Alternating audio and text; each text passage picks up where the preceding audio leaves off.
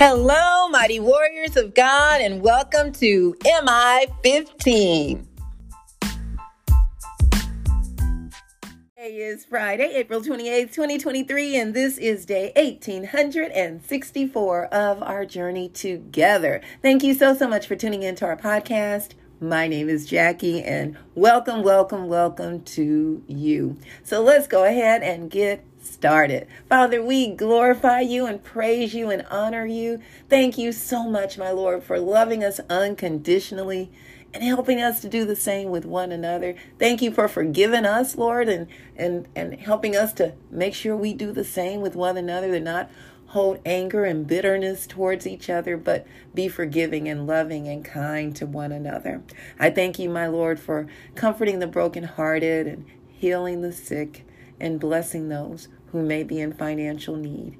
I ask, Father, that you will speak today, that it be all about you and not about me.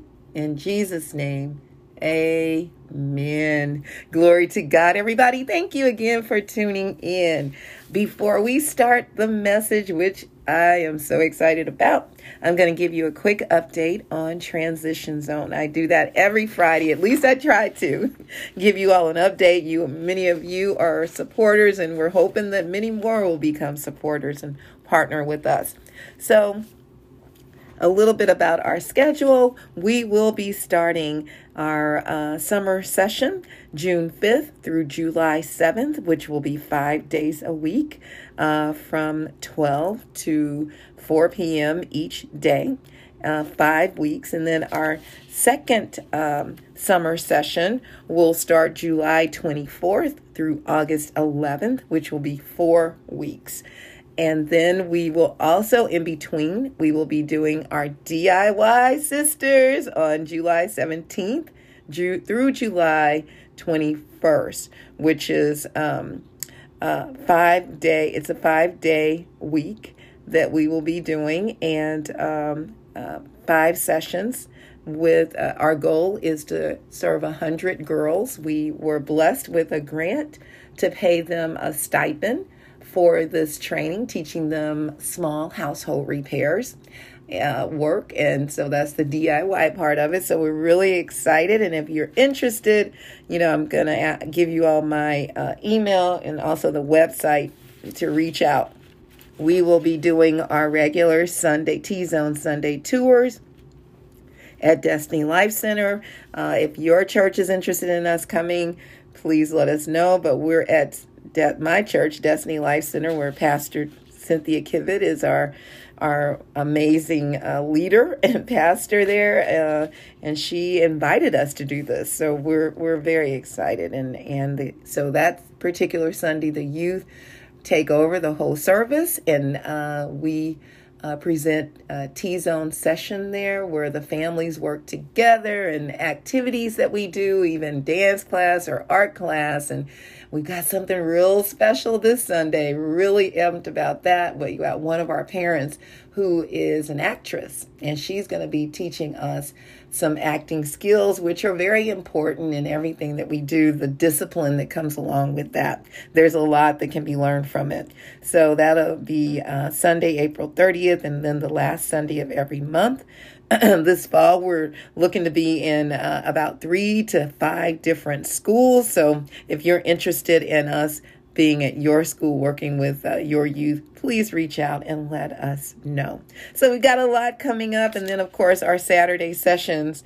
Uh, our last Saturday session will be May 6th and May 13th, and then we start those back up October 7th. Lots of dates, lots of fun things going on. I'm grateful to God for blessing us with Transition Zone to uh, provide these services for our youth, which is life skills, workforce skills, entrepreneurship development, peer mediation, uh, human and sex trafficking awareness, and then our new project, DIY Chicks, or actually DIY Sisters and DIY Bros. We are grateful to you. Please reach out. Our website is tzonekc.org, or you can reach out to me anytime. Uh, email me at uh, jackie at tzonekc.org.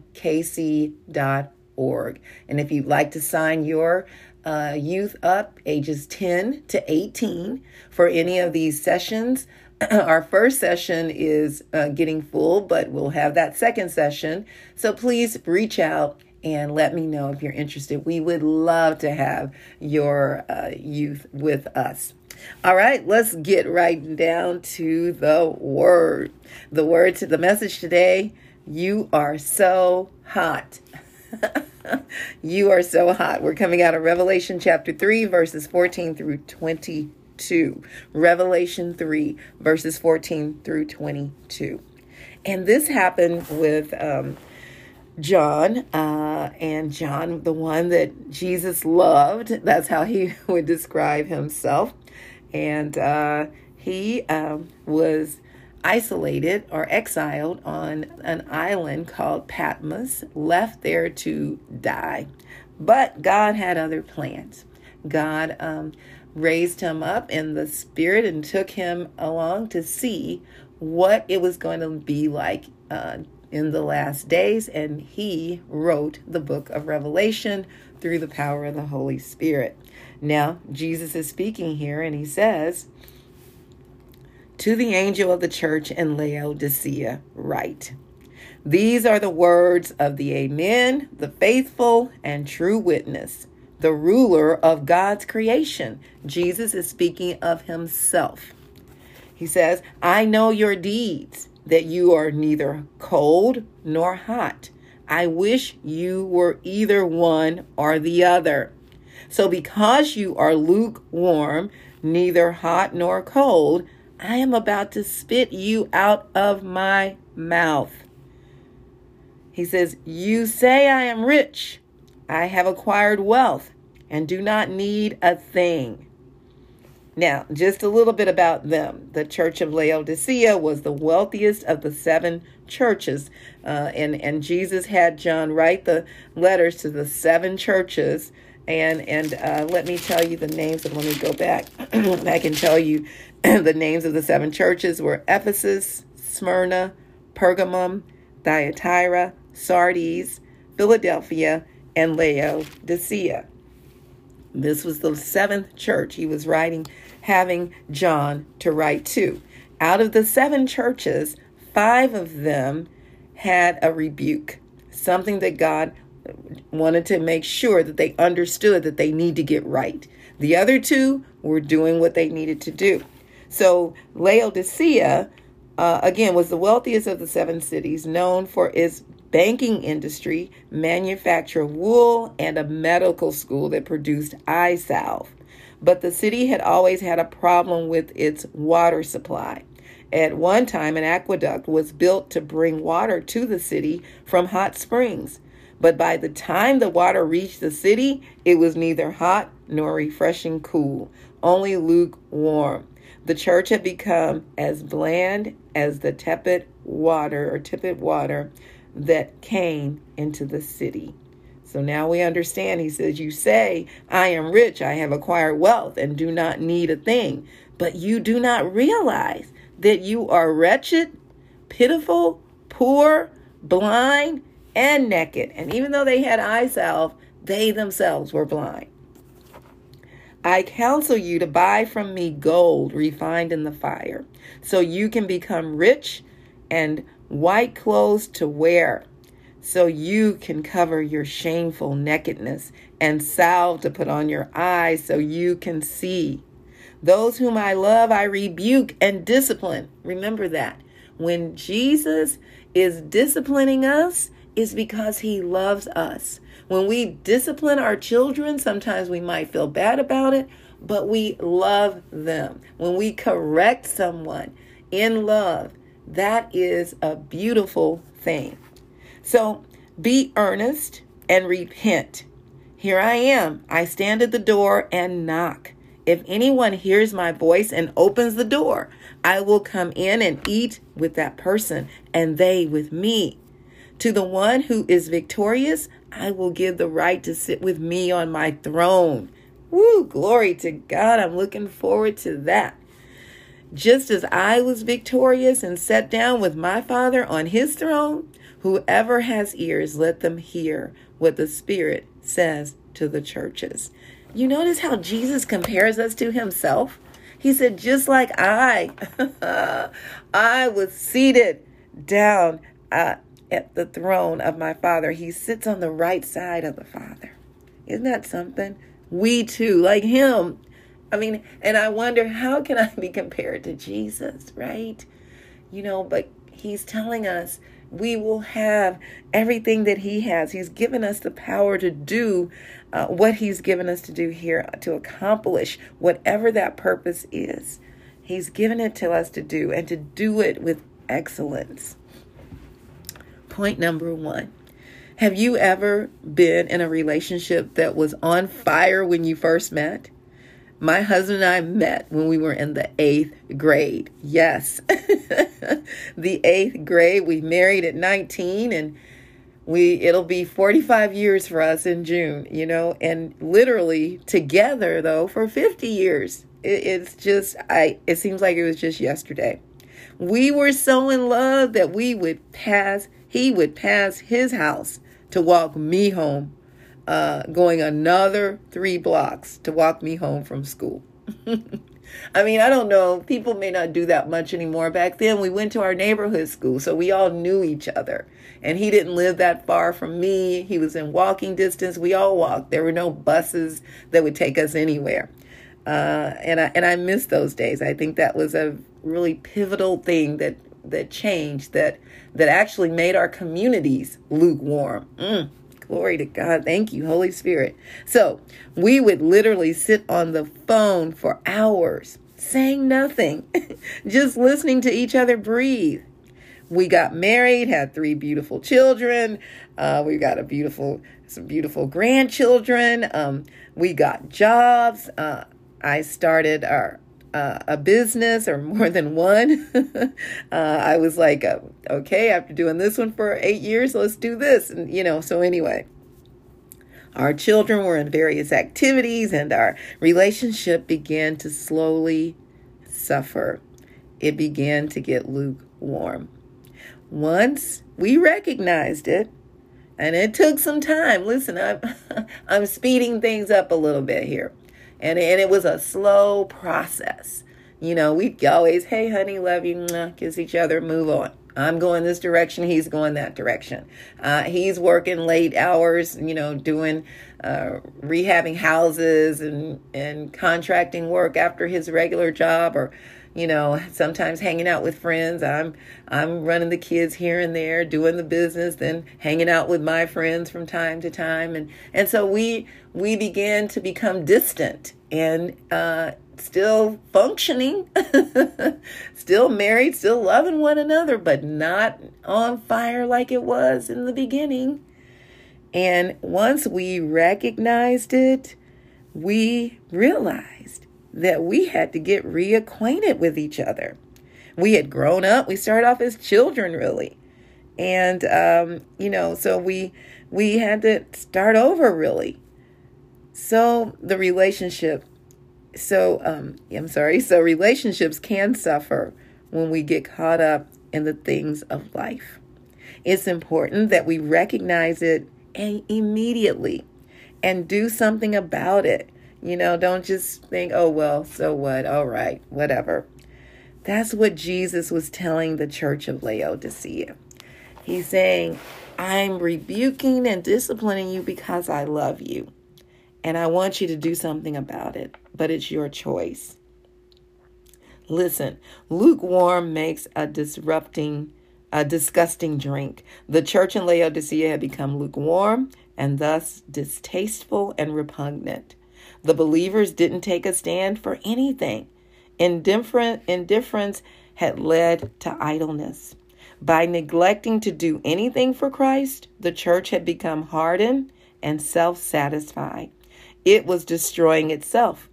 There is nothing more disgusting than a heart half hearted, in name only Christian who is self sufficient God wants us to lean on Him. He wants us to acknowledge Him. He wants us to trust Him to direct our path. Don't settle for following God halfway. Let Christ fire up your faith and get you into action. Don't fall into the trap of being content with wealth. Since Laodicea was a wealthy city and the church was also wealthy, but what the Laodiceans could see and buy had become more valuable to them than what is unseen and eternal. Wealth, luxury, and ease can make people feel confident, satisfied, and complacent. But no matter how much you possess or how much money you make, you have nothing if you don't have a vital relationship with our Lord and Savior, Jesus Christ. It is important for us to stay focused. Yesterday, um, I went to the doctor with my husband, and uh, you know, we just kind of, it's been just an exciting journey here during our time of empty nesters and, you know, going and running errands together. We didn't used to do that, but we, uh, I go to with him to his various doctor's appointments as I can. And uh, so his knee has been really a, a thorn and rough. Uh, and he finally got in to see the doctor that had worked on him uh, about 18 years ago that did a knee replacement. And, you know, the doctor, I was really impressed at what he remembered and uh, some of the things that he was saying to us uh, and to my husband and even corrections in love. It was just so powerful. And that relationship was so important with the doctor.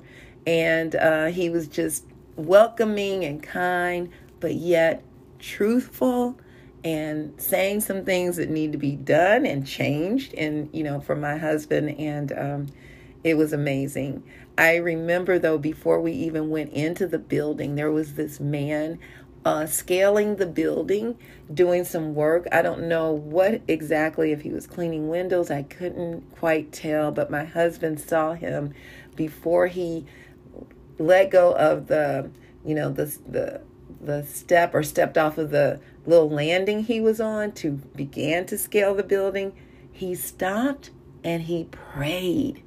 And my husband said that man just prayed. And I'm like, really? I said, Did, how do you know he was praying? He said, I saw him put his hands together like we do before we pray a lot of times. And he began to pray. Then he stepped off the ledge and had the rope, the harness. I'm like, look at God. And I'll never forget, years ago, we used to live over by um, IHOP, the International House of Prayer. And at that time, uh, and I don't know how it is now, but they would have services. People would be there from all over the country 24 hours a day. Uh, and they, and I mean, we literally open 24 hours a day. And I remember getting up really early. I would go running or walking and running around my block. And I would even run around their uh, their parking lot uh, at the IHOP. But I remember just being out on my little porch, little step thing, and there was this young man that was walking up the street praising God y'all out loud and and speaking in tongues and and glorifying God as he walked past the my house and different houses and he was just on fire and I caught on to that fire.